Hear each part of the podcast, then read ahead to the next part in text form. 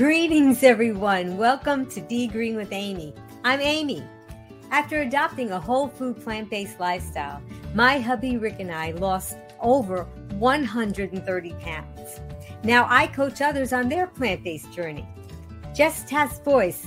Let's welcome our guest. Angela Fischetti is a physical fitness yoga instructor and licensed massage therapist specializing in wellness for older adults. Please click like to help Be Green with Amy. Welcome, Angela Fischetti.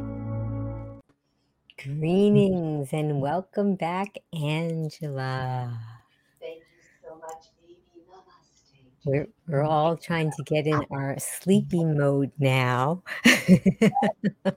Let me tell you something. I did this last night, and I, you know me, not a big time sleeper, right? Hmm. I got five hours. Like that. I, I mean, for me, that was like amazing. I woke up like going, mm-hmm, okay, this is good stuff. oh, see? So you, you, you've been testing it out on yourself. Absolutely doing it. you know, it's like sleepy time yoga, you know. Oh, I I- love it. I want to share something with you about this. Um, I- you know, we're posting about the- program here together today, right? Yes. And I'm getting feedback from people like, please help me, help me, please. You know, uh, we can really do this. Yes, you can do this.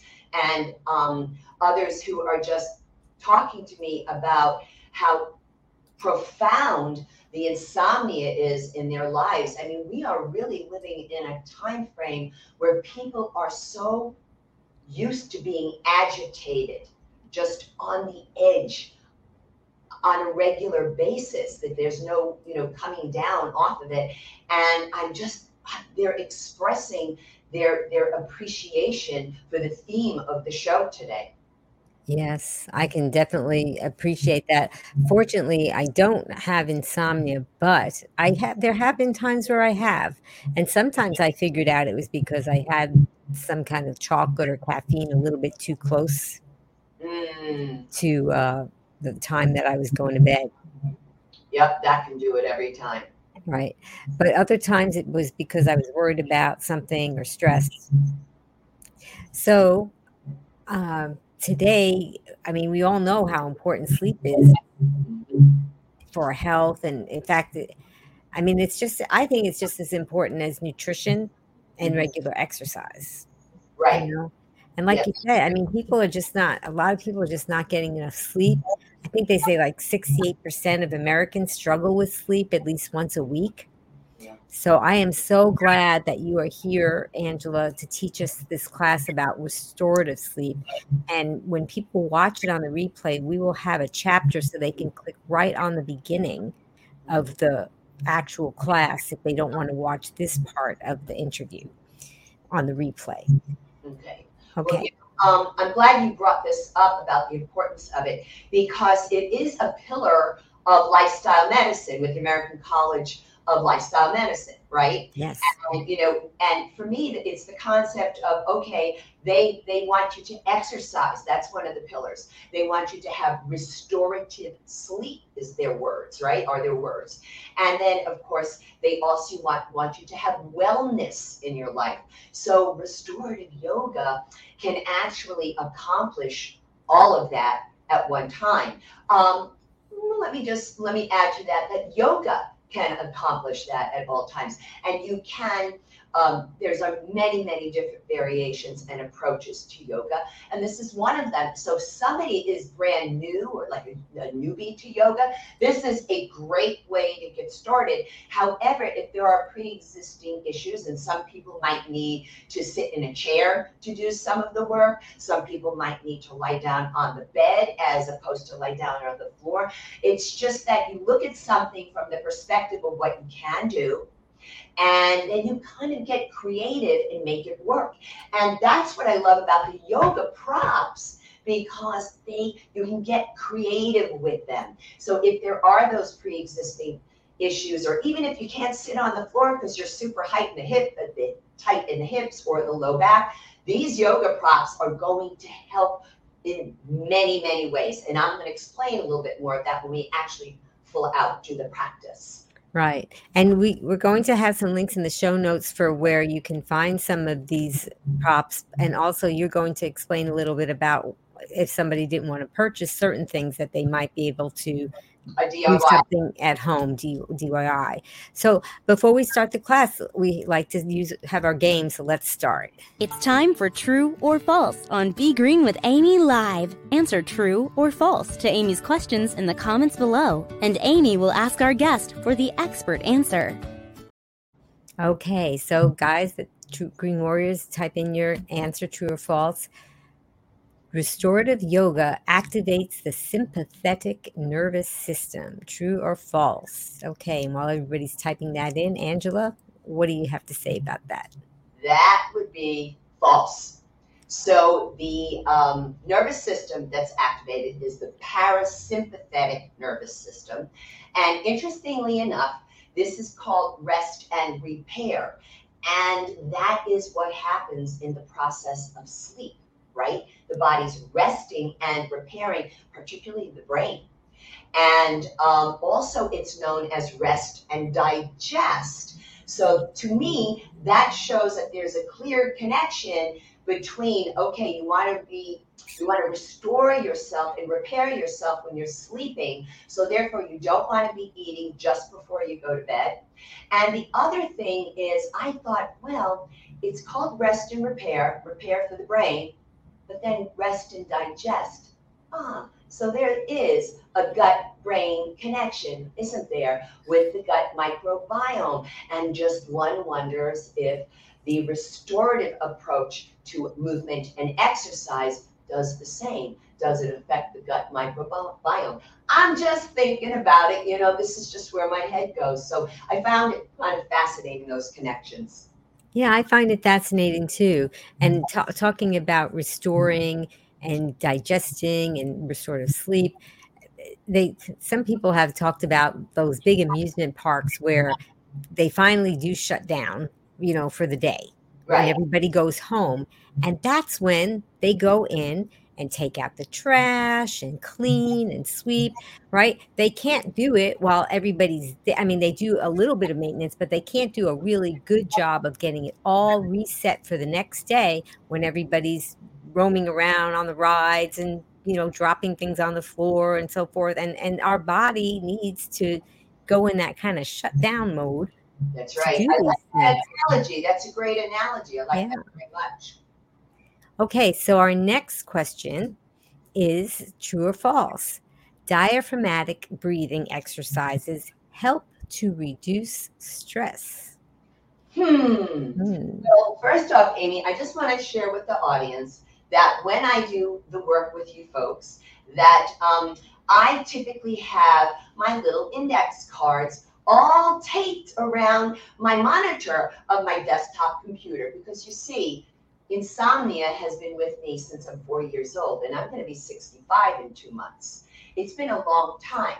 So, what happens with insomnia when it's chronic? It can affect your memory, and it certainly has mine. So, therefore, in preparation for today's class, and I'm out here on the mat, not very close to my monitor, I have to refer to my cards so forgive me, Green Warriors, for reading my answer to you, but I wanted to make sure that I was accurate. All right. So the answer is it's true. So um, I went, uh, but I wanted some support here for you. So I went to uh, PubMed.gov and I found a study that was published by the NIH, the National, I mean the NHI for the National Health Institute and it was with the National Center for Complementary and Integrative Health that actually conducted the study. And they conducted the study in 2019. And basically, it's a review of three studies. And there were a total of 880 participants. And they found that preliminary, there is preliminary evidence suggesting that diaphragmatic breathing exercise, and they always say this, may help to reduce stress. And that was then um, published in June of 2021. So I just wanted to give you a little bit of a background on that and a little bit of science that supports that, yeah, diaphragmatic breathing does it. And I got another thing to tell you about that, Amy. Um, you know that I used to sing about a hundred. I was going to bring that up if you didn't. a thousand years ago, I used to sing. And we learned as singers the importance of diaphragmatic breathing. And the thing that I would do with my clients is because oftentimes everybody is often just breathing like shallow chest breathing up here, nothing expanding from the diaphragm and rib cage. So we know that the diaphragm goes up and down. And I tell them if you want to learn how to um, breathe correctly with the diaphragm, go watch a baby sleep. Just watch them in the crib because babies know how to breathe diaphragm, uh, diaphragmatically naturally. It's just all there. It's later on, you know, when we screw them up as parents, that they learn another way of breathing. But and here's the other thing. When one sings, and if maybe people don't sing, but they might be into chanting, whatever is their thing, right? Um, we kind of go somewhere else. We go into another space, and it's a place that feels really good and I often wonder is that the breath that's taking me there? But now that I'm learning more about the actual physical function of the diaphragm and its connection, I just go, there's a great big chance here that muscularly the diaphragm, the diaphragm working brings us into that place as well because it's taking charge of the breath and in the, the function with the breath, right? And I just go, hmm, there is that place where the singer goes and doesn't want to come back. And there is that place where you do diaphragmatic breathing in yoga and do certain breathing techniques, pranayama. You are in a place that you're just elsewhere and it feels really lovely. And yeah, I could see the whole connection on how to look, reduce stress. And and for those of us that aren't familiar with di- diaphragms, meaning the ones that in your body, it's it's kind of like a almost like a half of a ball in a way, and it cups and it and if you hold your breath for a really long time, you can't hold it forever because the diaphragm pushes it out, forces it out. So you can't hold your breath forever. That's that. That's your diaphragm working, right? Yeah. Yep. Absolutely. And also there are what are called breathing accessory muscles. So they can be up here underneath the clavicle. They can be quadratus lumborum at the low back area. You can have them part of the pectoral muscle. I mean, there's a lot of breathing accessory muscles. The ones that I talk about a lot are the intercostals, between the ribs, and they are 25% responsible for your respiratory cycle. So mm. it's hmm. both inhalation and exhalation. Right. So now at this time, do you want to explain the difference between the shallow breathing and the diaphragmatic breathing and how we know the difference, or are you going to do that later? Well, I, I wasn't going to demonstrate that, but, but if you want me to, I can. So um, what I what I instruct people to do is put their hands on their belly, but just you know a little bit higher, going toward the diaphragm, and but underneath the ribs, so you can kind of feel the edges of the ribs. So if you put your hands here, and you can see my hands literally expanding out in front, and then see how they go in? It goes in and and in. Now, if you think of an accordion, and I'm going to put my hands on my side ribs, and I'm going to inhale, expansion side to side as well, and I'm going to exhale, natural retraction. Then, if you were to see your back muscles, Amy, here's a great story for you. Um, when I was 18 years old, uh, Richard Burton was on Broadway in Equus, and we got to uh, the student seats were on the stage with him. All right, on the stage, and you know, I was like this theater prima donna. I'm like, I'm to be dead center right behind this guy because I adored him, right? And he had this incredible speaking voice. And I watched him because he was super close and he had his back to me and he was wearing like a suit jacket, right? And he's doing what Richard Burton does, right? And or did, and you could see the fabric of his suit jacket expanding when he was breathing in and then the material would release when he exhaled. The same thing for big Broadway singers. So if you look at people like Barbra Streisand, Liza Minnelli, um, if, if you date back Ethel Merman and or Shirley Bassey, these women have enormous diaphragms, and it's because of they're breathing properly and you're exercising it like a muscle. So if you're not breathing from here, more than likely you're doing, I don't even know if I can do it, Amy, because I'm so used to breathing diaphragmatically, but there is this, you see how I'm kind of lifting yeah, I think your your your shoulders maybe go up when you're oh, yeah yeah using the other. Because the other thing that happens is you sort of collapse, and most people are sitting collapsed today. So I'm not elevating my shoulders; it's that sternum that's doing it, as opposed to here. Notice I'm upright, no collapsing. It's amazing. Okay, and that's really important to know to know the distinction because when when we're doing certain things, we really should be concentrating on using the diaphragmatic breathing. And I'm glad that you demonstrated that. A little tip, Amy, for uh-huh. somebody uh-huh. how to train it, how to actually work on the diaphragm. Listen, when I was taking singing lessons at 12 years old, my uh, singing teacher had me lie down on the floor, put the heaviest books you possibly can right here, and you lift that those books with your breath. Just oh yeah, then you would know. You would see them moving up and down. That's fantastic. And back then we used to have like the Encyclopedia Britannica and all that. I had that crap right here, and I'm like, you better move, you know. And it's a way to train it. Excellent.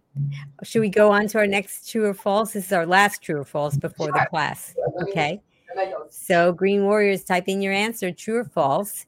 It's not recommended to use yoga props during mm. restor- restorative yoga as they are known to reduce the effectiveness of yoga poses.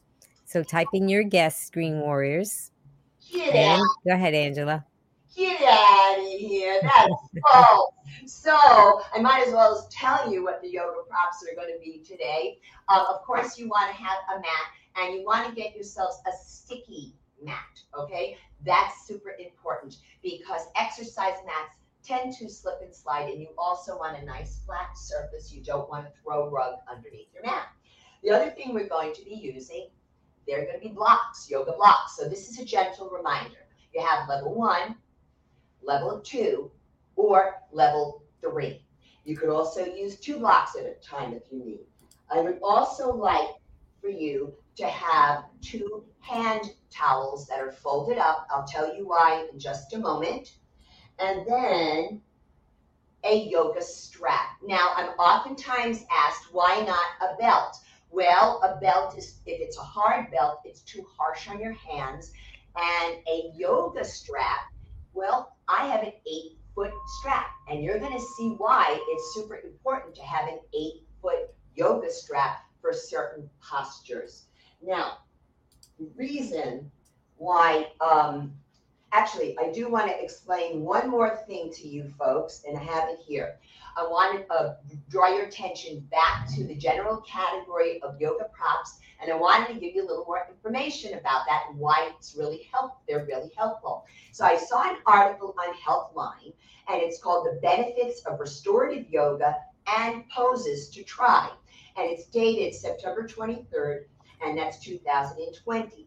And they say a key feature in restorative yoga is the use of props. For instance, blocks, bolsters, and I'm going to show you that in a moment, blankets, any kind of props that can help you to hold passive poses or asanas for longer without exerting or tiring out your muscles. That's wonderful. It allows you to feel comfortable and supported regardless of your experience with yoga. And to me, Amy, that's really what it's all about because otherwise yoga begins to be looked upon as some elitist thing that people do. Oh it's bougie and i'm not going to try that. You know it's not because if you use the blocks you make it real and you can make it work for yourself. With any of these props here we have a yoga bolster right? Now i like the official yoga bolster for me and I, because I have my own uh, health issues, I did buy one with organic cotton. But I have to tell you something. I've also done a, a do it yourself. I've done a DIY to make my own yoga bolsters. And what I did was I took three super large bath towels or like beach towels. I roll them up into a nice compact log and then I secure them with three large rubber bands. There it is. There's your yoga bolster. So if finances are an issue, don't buy the bolster. Make your own. I love it. I love it. You know? Okay, so we're we're gonna get the class started pretty soon. Yeah.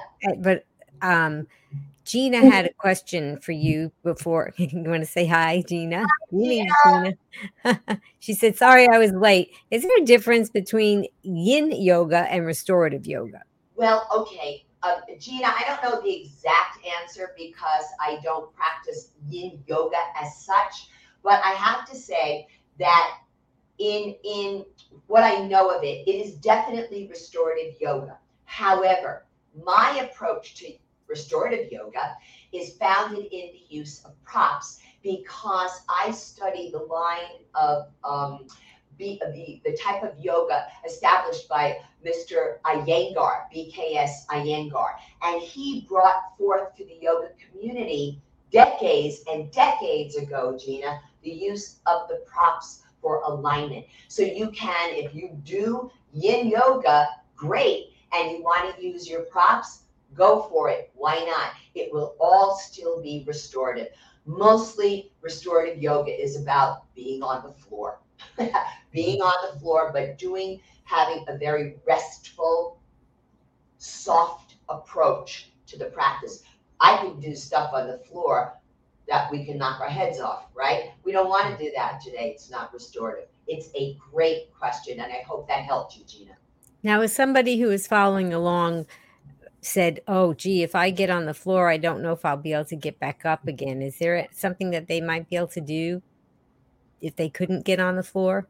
Yeah, sure. You can sit in a chair for some okay. of this. For, and as you watch the work, yeah. somebody who really has issues, and, and why don't we go right into the medical disclaimers and then we can like, yeah. tie this Great. in, okay? Because I think this is important. So, um, uh, what I always tell people is if you have some significant issues, then I want you to uh, just preview the workout first and always look for what you can do because there's going to be something here for you. Um, and and just see if it works for you and you can piece together one video at a time, even if it's one exercise or one movement at a time, eventually you can piece together a protocol for yourself. Now, if you're still not sure and you've watched it and go, I'm not sure with what I have, then just invite the medical healthcare practitioner who knows your body best to preview it for you and then the two of you can have a conversation and you can be make a better informed decision so the issues i'm going to bring up over here would be anybody with rotator cuff muscle issues. Um, if you have a pinched nerve in the neck if you're medicated or not and unfortunately some people are not for hypertension high blood pressure vertigo gerd and for those those three the hypertension, vertigo, and GERD, whenever you're on the floor on your back, I want you to have the towel underneath your head because I don't want a blood rush to the head. Also, well, now, if you've ever been diagnosed or ever had an issue with the back or spine. Um, also, knee issues, and in some cases, even carpal tunnel syndrome. So, I'm going to be able to offer you modifications and adjustments that you can make using the props or another type of position. And there's always the bed if you can't get on the floor on your back to do the work. And there's always the chair to do some of the work. And you know, the very first video Amy and I ever did together was also yoga stretches done in a chair. Yeah. You know, so maybe Amy, you can give them that link also, yeah. because this way they have an alternative and go, oh, I can't really do what she's doing there, and I can't figure it out in a chair. So you have one already on the platform for you. And um, yeah, so that's all the issues that I wanted to, uh, uh, you know, to to speak about here. Excellent. Well, let's start the class. I just can't wait for this. Yeah, and I've really been in this pose a really long time. so, so going to show you that um, you can also use props here. Now I'm going to support this knee to lift it up because it's been super flexed for a while. Now, if you have knee issues, here's a great way to use your towel that you're going to fold it up, just roll it up, and then wring it out as if it's wet.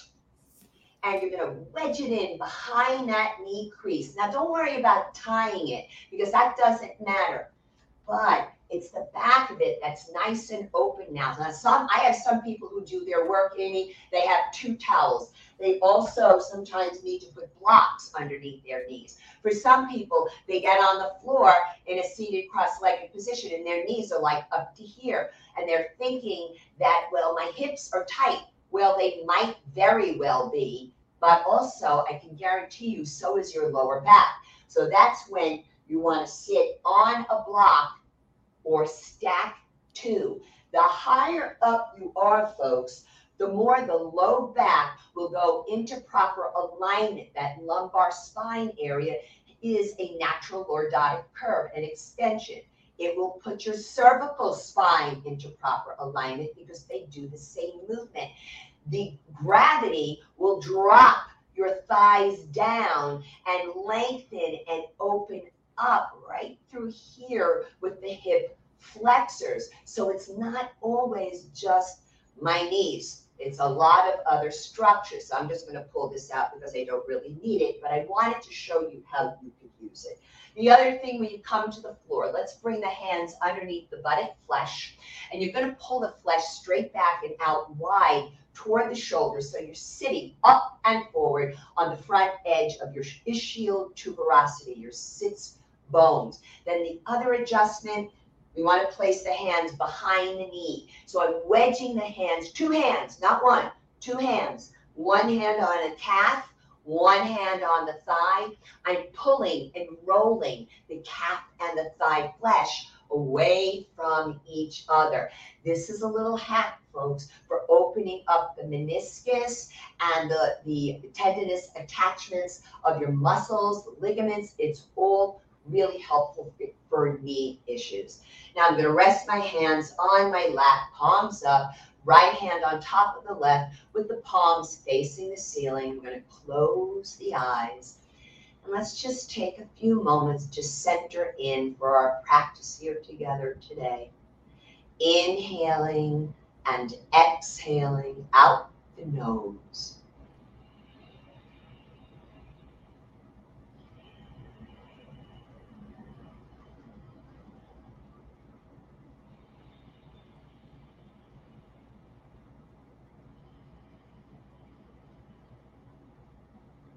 Heart center is generously lifted with the shoulders back and down and energy coming up and out the crown of the head, the Sahasrara chakra, as we inhale through the nose. Exhale out the nose if it's possible. Or you simply breathe in and out the mouth, whatever works.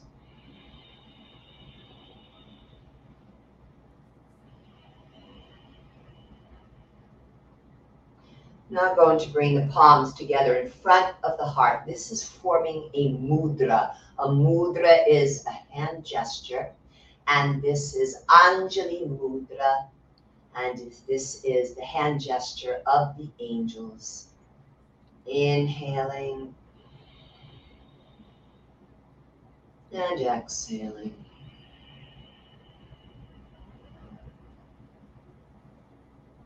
and creating an intention or a dedication for our practice here together today.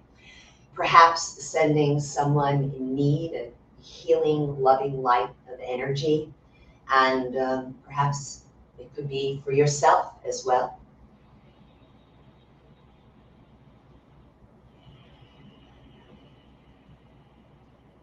Expressing gratitude and appreciation for our bodies, for our health, our good health.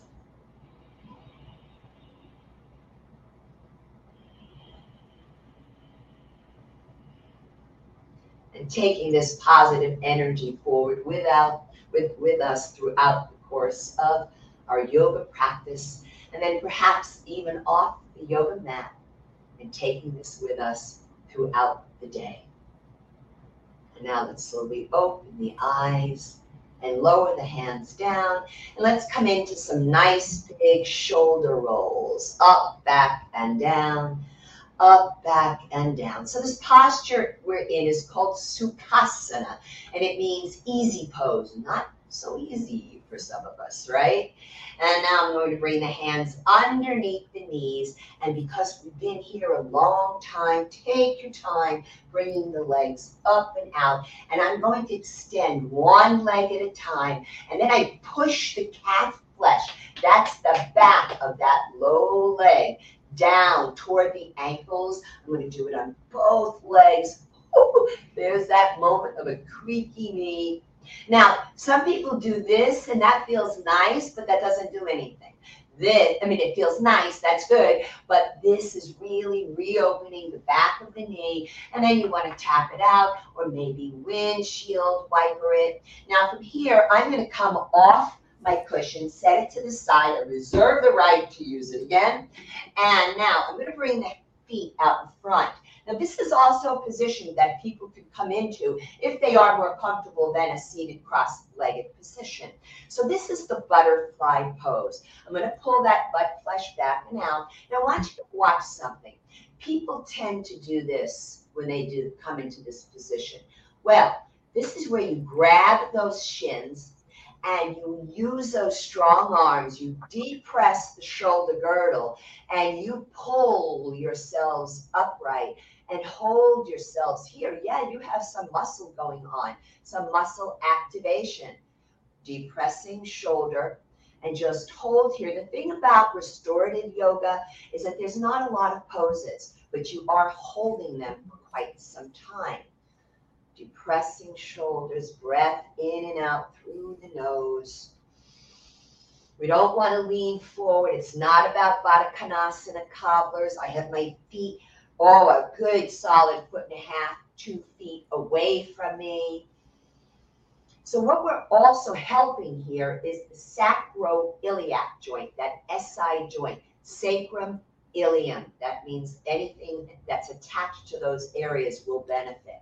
Now you can choose to stay here or you can slip your hands underneath your ankles and take a hold of the tops of your feet. If you can't reach there, you grab your shins. You could also insert your strap and hold them as well. For those of you with back spine issues, please stay upright. Do not come into this forward flexion. So inhale, I'm going to lift the head and the heart. And then on the exhale, those of you with hypertension, vertigo, and GERD. You're going to take a block, put it on your feet to lower your head. Otherwise, that head stays up. I'm lengthening forward with my heart. I'm pushing down in my elbows. I'm pulling from my bicep, coming into full out diamond pose. Oh, so lovely on that back. So lovely on that SI joint. Holding here, pulling forward, reaching back. Take a couple of breaths. Inhale, lift the head and the heart. Try it again. Exhale, taking it forward. Breathing into those back muscles. No hunching of the shoulders. Then inhale, palms down. Exhale, I lift the head. It's like I'm pulling forward to come up. And then the hands go to the outside of the knees and slowly draw those knees together. And just hold here for the moment. And I'm going to come back into easy pose. So that's Sukhasana. So I'm going to bring my cushion back here. Here we go, crossing the legs. And don't forget, butt flesh, knee crease, adjustment. So I want to put the spine through all of its movements for you. So basically, I'm going to hook my hands over the knees. And on the inhale, I'm going to lift my head and heart, draw the shoulders back. I'm starting to form a little bit of a back bend. And then I lift the chin up this is a seated version of the cow posture. Now, those of you with the back spine issues, you are not going to do the next posture. You are going to come into neutral. Got it? Whereas the rest of us, we're going to come into the seated cat and we're going to come to a spinal flexion, which is a rounding of the spine, deeply pulling the belly button in, going after that transverse abdominis, the deepest of the core muscles. And then inhale, lifting head and heart. Spinal extension, which is your cow. Exhaling into the cat. Again, inhale. And then one more exhale. Let's hold here pull in that belly button, get the sense of working that abdominal muscle. And then we slowly come back up to neutral. Now, I'd like to come into a lateral flexion here with you. So that's a side bend. I'm going to take my blocks, bring them in the same line as my hip joint, the coxal joint, acetabulofemoral joint. It's got a couple of names. I'm going to place my hand on the block, opposite hand to the waist. Those of you with rotator cuff or pinched nerve in neck, keep your hand where it is. Otherwise, if you don't, we're going to now slide over. And I'm sliding the block out. With my left hand, I'm going to push that left thigh down because I want to keep the left glute down on the floor. The tendency for a lateral flexion is people lift that opposite hip. We want it down. And if you don't want to use blocks, you can cup your fingertips and use them as a prop as well. Belly button is in. And then you can bring your arm out, up, and over. But what if you have a shoulder issue that only allows you to go here? That's fine. Keep a straight elbow. Don't do this thinking you're going to get over further. You're not. And but those of you who can, take it and bring it by the ear, turning that torso toward the ceiling, stretching those intercostal muscles we were talking about between the ribs. Also, the oblique muscles at the waist. They're basically responsible for turning and twisting from the waist. Hold here, lateral flexion. It's a form of Anjaneyasana, crescent moon. Inhale, turn that left palm up, grab an imaginary hook. Exhale, I'm going to push down in my left knee to come all the way back to center. And then we're going to take it to the other side. Holding here, sternum up. Inhaling and exhaling, rolling shoulder back pushing thigh down. I just got a spinal adjustment by pushing the thigh down. And then arm out, up and over. Reaching, lifting, breathing, holding. Block or cupped fingertips, your call. And then inhale, turn the right palm up, grab an imaginary hook. Exhale, push down into that right knee, come all the way back to center. And then finally, with the movements of the spine that I want to make sure we totally get in here, is put your hands on your knees. And I'm going to come into what's called a Sufi grind. And it looks like this. So, those of you who have those back spine issues, if you're going to try it, I want the hands on blocks and I want the movement upright and small. Got it? You're not to do all that spine flexion stuff unless you already know what your issues are and it's been approved for you. So, what am I actually doing here? Well, here's kind of cat, right? Because I'm lifting up. Here's a lateral flexion. Here's the, um, actually, this is the cat, pardon me, lateral flexion. Here's the cow. Here's the cow. That extension, lateral flexion, flexion, lateral flexion, extension, and reverse. So the hips are forward. That means we're getting a really nice rotation of the vertebral column, massaging the abdominal organs and intestines as well. And slowly back up to center. And now from here, I'm going to bring the legs out in front. Support Push the calf flesh forward, right? Those knees were super flexed. And I'm going to get rid of that cushion, set it back again. I'm going to use it later. Now, I would like you to work with your right leg straight out in front. You're going to bend that left knee. Notice I support always underneath the joint. And place the sole of your left foot somewhere into that right inner leg. I don't care where it lands. Now, I don't know if you can see this, but you can see how this hip, Amy, can you see this? How this hip is a little further back? Yeah. Okay. Now, we're women. We have a Q angle. That has to do with going from the iliac crest, the high pelvic bone, down to the knees. The men don't experience this. Therefore, for men, I want you to keep that right leg straight. Women, I want you to bring that leg one to two inches to your right. Then I'm going to shift. So I'm pulling with my hand my right hip back, and I want the men to do the same, even if it's straight out in front, and the left hip forward. Now, as a woman, I am absolutely squared off in the pelvis. Now, you can place the hands underneath here, do that knee crease adjustment. You can use your towel. You can put a block underneath it's, it's all good, whatever you want to do. And then inhale and lift the arms up. Exhale, I'm hinging. Maybe you need to walk your hands out in front. Back spine issues, use that yoga strap. Stay upright. So I'm going to be very cautious on my approach here. This is an area of former injury for me, so I just take my time. And it's called seated head to knee pose also known as Janu Shirshasana. Hold here, pulling right hip back, left hip forward.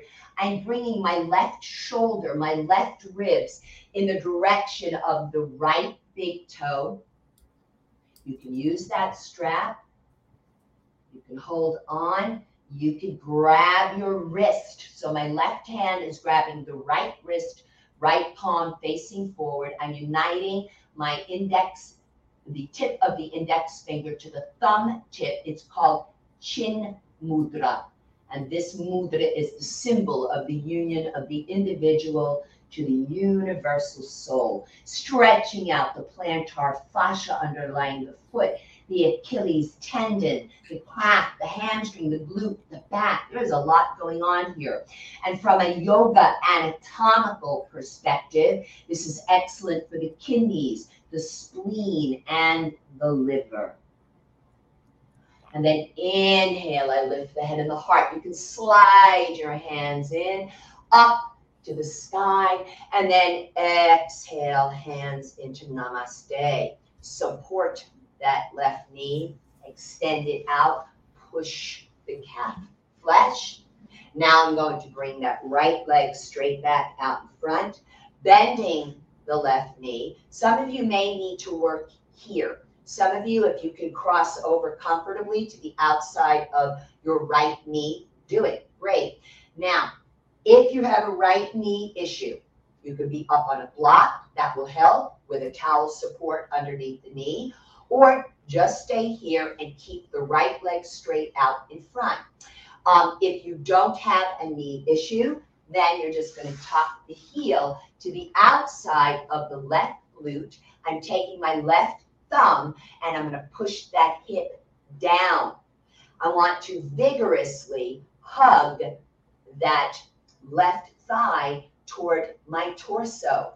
Now, some of you may not be able to get the arm around. No big deal. Slide your hand woo, woo, underneath the window of the legs and just hold for support here because either way, you will be able to get a beautiful twist. So I'm vigorously hugging in. I'm moving the belly flesh out of the way.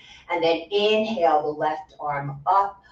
Take on the exhale a lateral external rotation of the shoulder. Notice how much I exaggerated. Cut the fingertips to the floor, especially if you're carpal tunnel. Don't flatten. It puts that wrist into extension Cut fingertips or use your block. Inhale, lengthen spine using left hand and left foot. And then exhale, turn and twist. In Ardha Matsyendrasana, which is half spinal twist, half fish pose.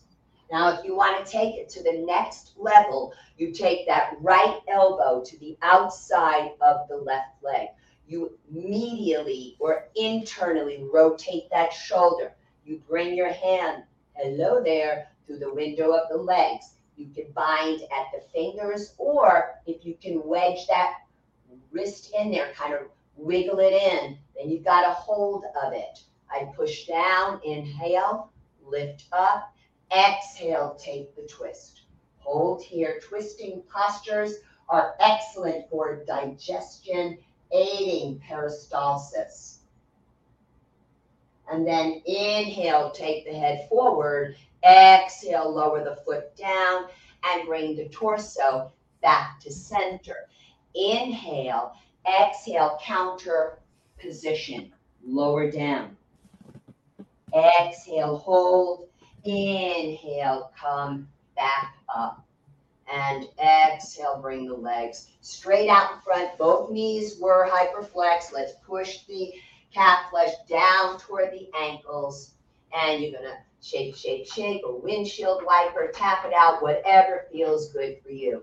Now we're going to keep that left leg out in front, bending right knee. Don't assume, folks, that one side is as tight as the other. You might be, be able to full out do a pose on one side, and the other side you need props.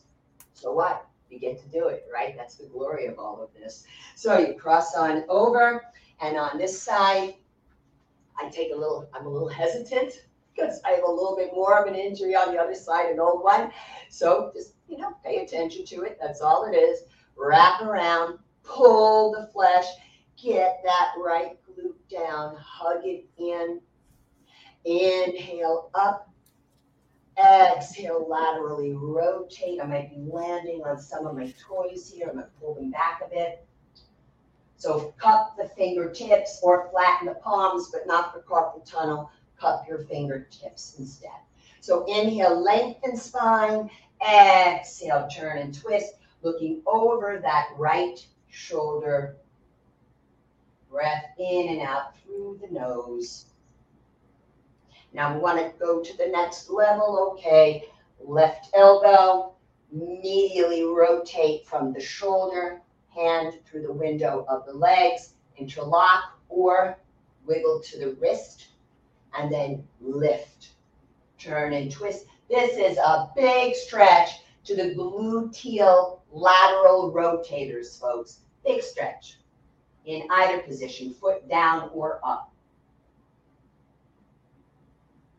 And then bring the head back to center and lower it down. Inhale. Exhale. Inhale up. Now, I kind of reversed it a little bit, but that's okay. I'm going to bring this leg back out for the Janu Shirshasana. I don't want to forget that. We'll be out of balance, and that's the total antithesis to yoga. So you see how I'm turned. So I'm going to go over to the right a little bit and then shift myself. So pull left hip back, right hip is forward. Open up the knee crease. Men, that, that left leg is straight out in front. Turning toward that left big toe, right?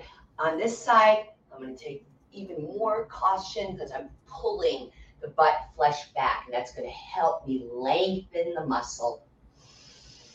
And just using the breath, right? If you find you're in a posture, folks, and you start doing that stuff where you're really holding your breath, you have gone beyond your edge, and that's not going to serve you. It's not going to serve you. Nobody cares if you can touch your head to the floor. Nobody cares.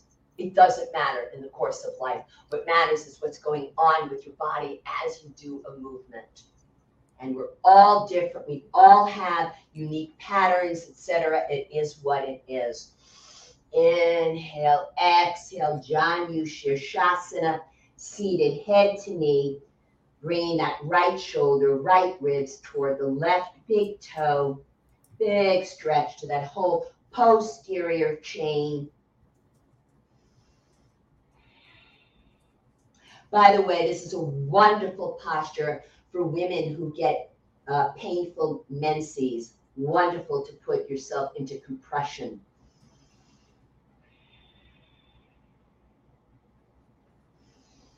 And then inhale, lift the head and the heart. I'm going to slide back up, arms up to the sky. Inhale. And exhale back to namaste position. Stand out in front, push your calf flesh, shake it out. And now let's play seated wide angle, Upavistha Konasana. So I'm going to grab the props. Actually, I have this back here. Grab that for you. So there's a couple of ways I'm going to show you how you can do this and why I think a yoga strap is so important, okay? Otherwise, like I said, you can use, you know, two shorter ones. So you pull your butt flesh back and out. There's always oppositional movement in yoga. So I'm pushing down and out simultaneously. So what happens is I'm lengthening the posterior side and I'm contracting the anterior side. For some of you, the back spine issues in particular, I don't want you to come into the forward flexion. Everybody knows that this is a forward bend, right? And everybody gets all super excited to charge down to the floor, but there's a way of getting there that's safe and not so safe, okay? So for those of you with the back spine, here's your eight foot strap. With the shorter straps, I find that people do this because they're so short and they're holding the very edge of the strap and the arms are stick straight, but they're pulling from the shoulders. When you have this longer strap, I can push out, press down with the legs, but I can pull from the biceps. Those shoulders are down.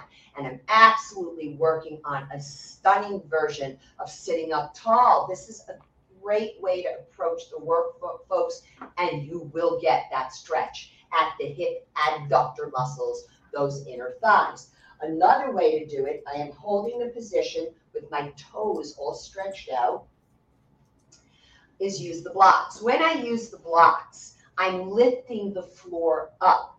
I'm pressing down. I'm not collapsing into the blocks. I'm pushing them away from me. So I'm pushing down and out.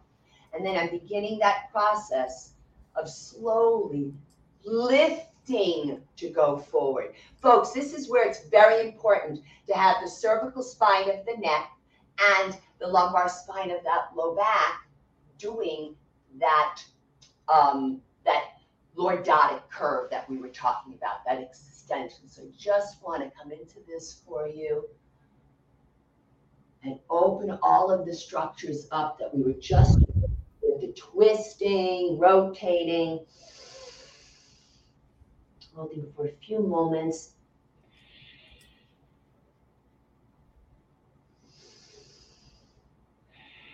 breathe in. This is a great posture to breathe into the lower back muscles.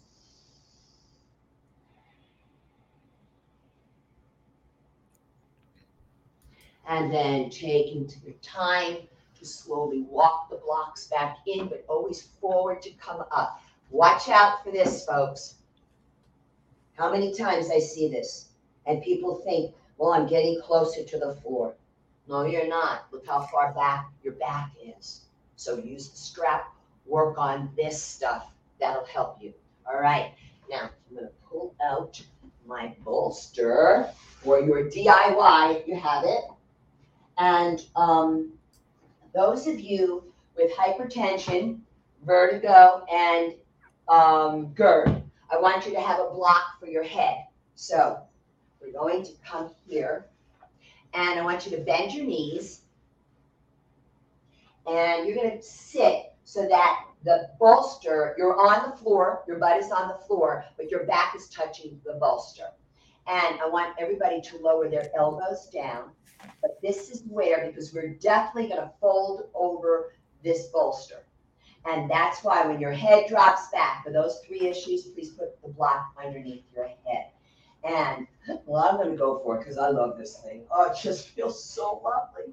And you just slowly open everything up here. You've got that throat open, folks. This is just a stunning thing to do for your thyroid gland. If you have hypo or hyperthyroidism, oh, just go for it. Feels great on the back. It's a lovely back extension. Allows you to breathe more deeply with the diaphragm. And it, it's a gentle way, and it does incorporate chest breathing, but that's appropriate because it's all open here. And if you want, you could also come into goddess pose here. And if it's too much of an opening at the inner thigh groin area, put your blocks. But now this is just fantastic because it's one of the few poses you actually can do after eating. The abdominal organs and intestines are just kind of relaxing and hanging out. It's a wonderful way to connect with your diaphragm, folks.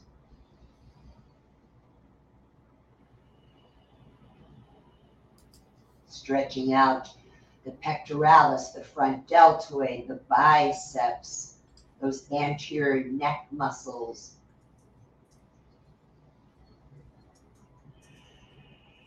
So this is a supported reclining version of um, Konasana, cobbler's pose as well. So it's Salamba Supta Konasana and then bringing the hands underneath the knees, slowly draw them together. And you can also play with just a little variation here on your Shavasana on corpse. And so you have those three different approaches to doing the posture.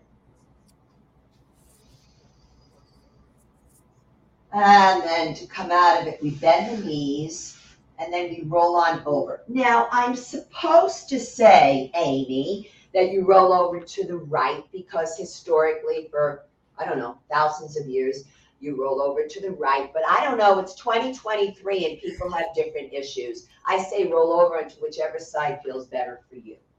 Now, I'm take this bolster, separate the knees, bring it here right in front of me, and I'm just going to drape over it. Now, for those of you with knee issues that you might want to come a little more forward, Bring your bolster forward so you can lower your forehead.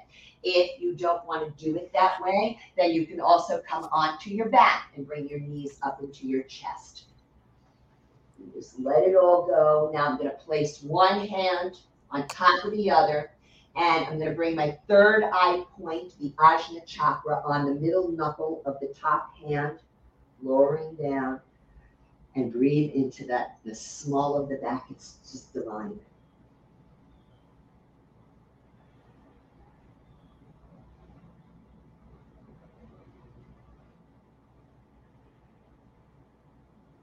Inhale, lift the head. Bring the opposite hand on top. Exhale, lower. The Ajna chakra is the seat of our intuition and creativity, and its color is the color indigo blue.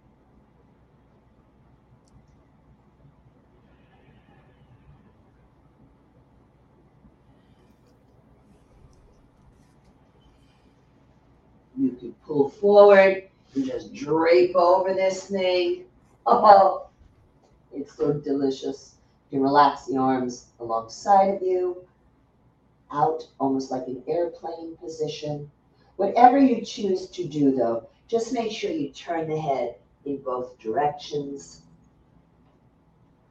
You can do a gentle pulse of the hips to release that back. And then I'm going to pull back. And for our final posture, Amy, we're going to grab, I'm going to grab my cushion and put it right up against the wall. And folks, you're going to get super friendly with this wall, or as they say in France, super, super friendly. Bring your side of the body all the way up to the wall. Now I'm on my cushion.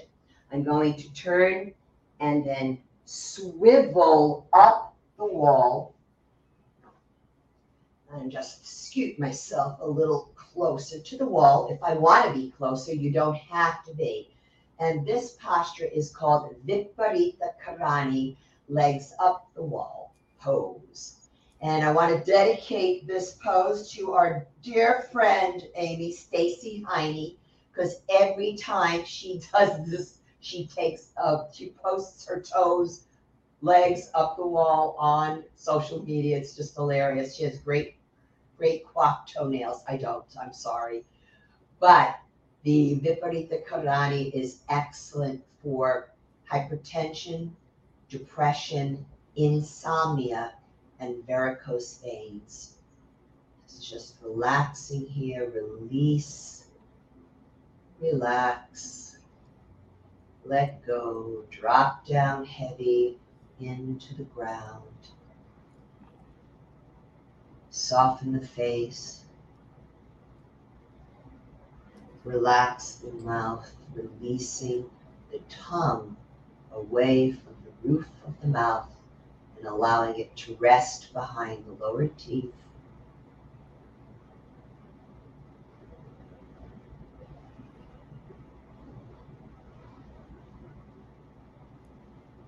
Letting the eyes rest deeply in their sockets.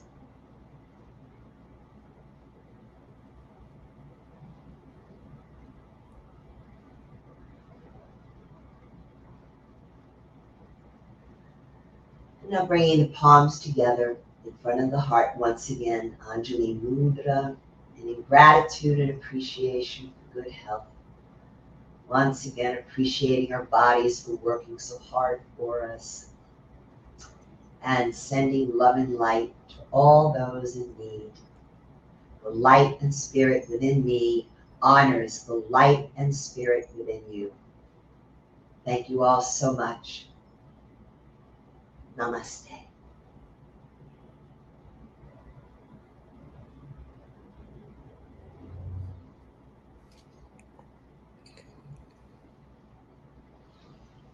Now to come out of it, you bend your knees, roll over to the safer side. Obviously can't go in this direction, right?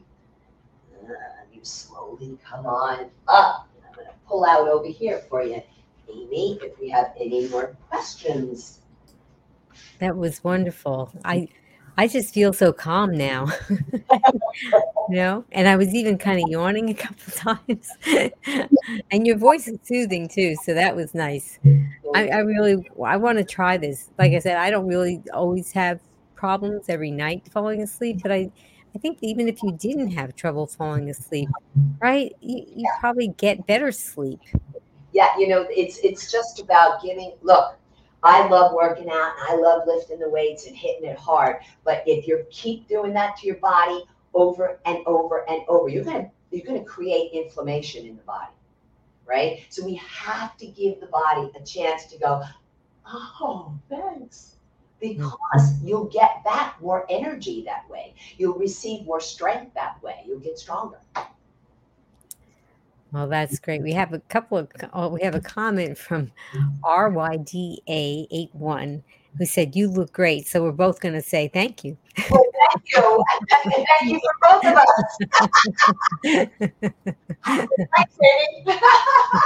us.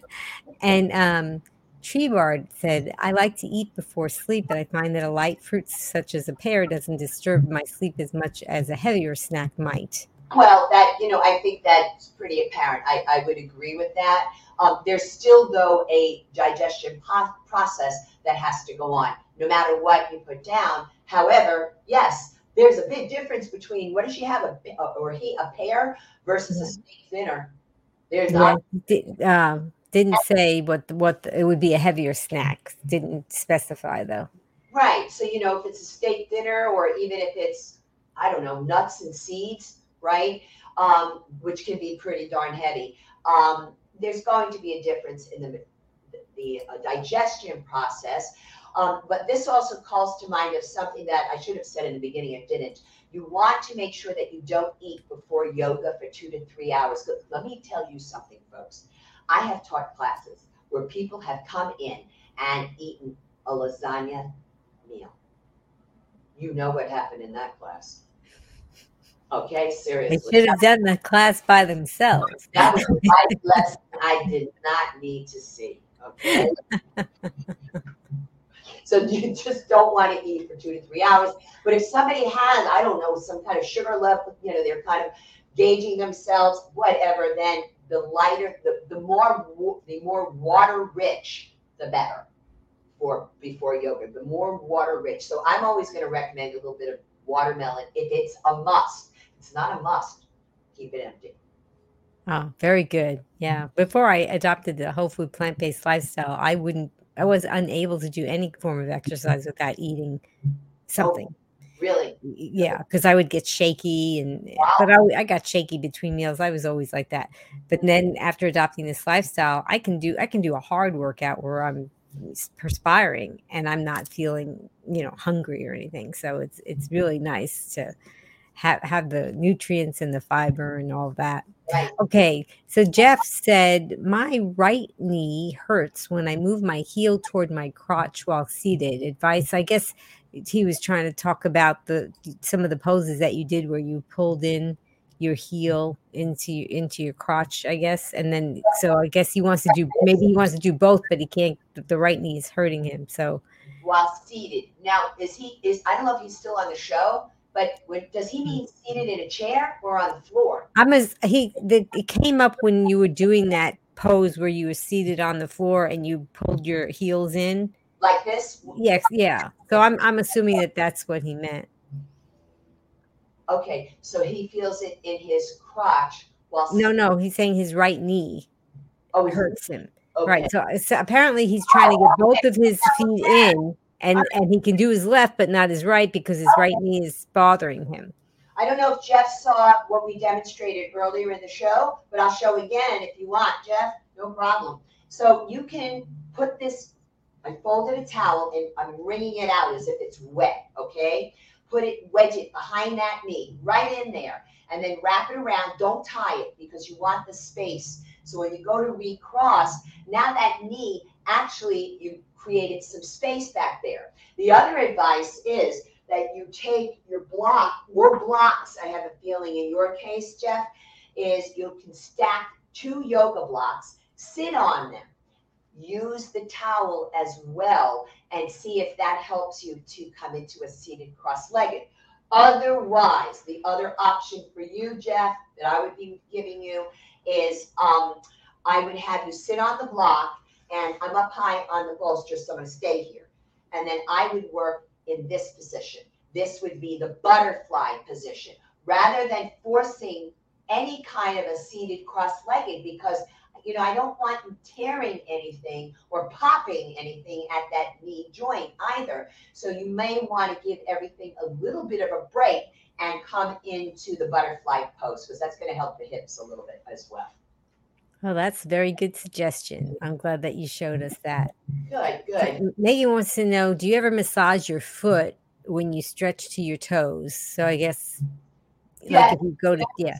I'm going to show you a way that's really nice where a Okay. posture where you can easily massage your feet. Okay. You can, when you go to touch your toes, you can wedge your fingers, Megan, in between the toes, right? You can work on that. But if I come here, I'm going to bring my knees together. I'm going to go to the side. All right. So the knees are together, the feet are apart. I think my name badge there. Okay, now you can see. So I'm going to roll the, the calf flesh out, and then I'm going to come sitting down between the feet. This is Virasana, hero's pose. Um, Megan, you can do this also sitting up on a block.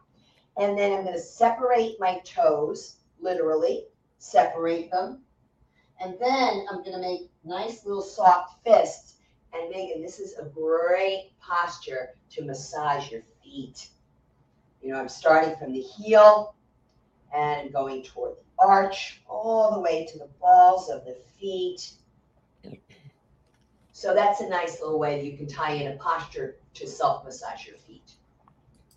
I love that. You know, the feet just get overlooked sometimes and oh, they need a little love too. yeah. And what I was telling her before is, you know, you can do this kind of a thing where you can wedge your fingers in and be really good for those toes to stretch them out. Like those toe separators, Amy, and you can hold on that way. You can do both feet together, one at a time, if that works for you. Yeah, because oftentimes they're just in shoes all day long. They are. They, they need a little love. I mm-hmm. love that. I'm going to try that. Hey, hey.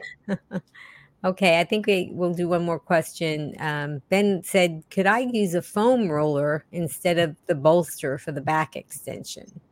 No because you need a softer cushion. The foam roller bed is too hard. I'd rather you make your DIY two, three big um, beach towels, roll them up, make that log nice and compact, and then secure them with large rubber bands, and you've got a winner there.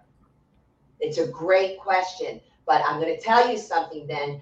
I herniated a disc one time doing that. Oh, wow. Okay? You don't want to do that, Ben. Oh. Oh my.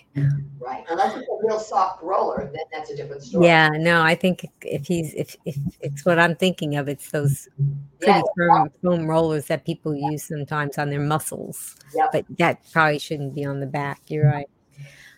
Well, thank you, Angela. Your class was fabulous. I love to learn about the restorative yoga and I loved how you helped us to learn the strategies and the mm-hmm. pearls about the different poses and and I'm and I'm mm-hmm. looking forward to trying this and I'm hoping other people do as well. And it'll be available on replay for people who didn't get to see it from the beginning and we'll have a chapter that you can click on if you just want to go to the workout.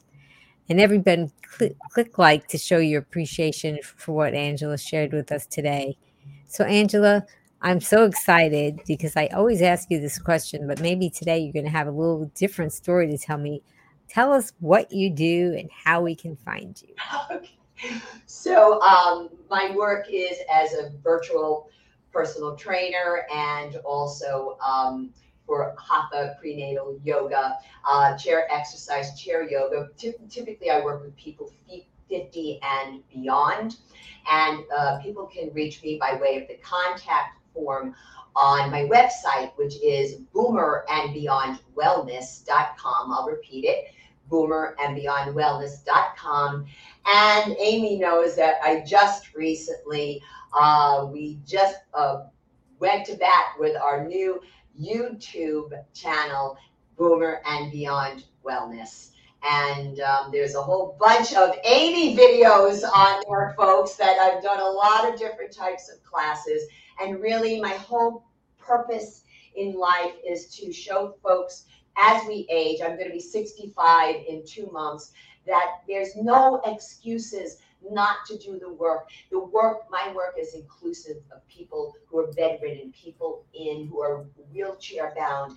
There's got to be something to include those of us who get kind of tossed aside by society and I experienced a lot of ageism when I was 55, lost a lot of my jobs to 25 year old instructors. But at 65, I say, no, honey, I'm taking my power back. And we've got power. It's just that we need to know how to do it safely because a lot of us have different concerns and medical issues. But there's always a way to figure stuff out. Oh, I am so excited about this, Angela, and I know you're going to help a lot of people. I'm really so happy for you.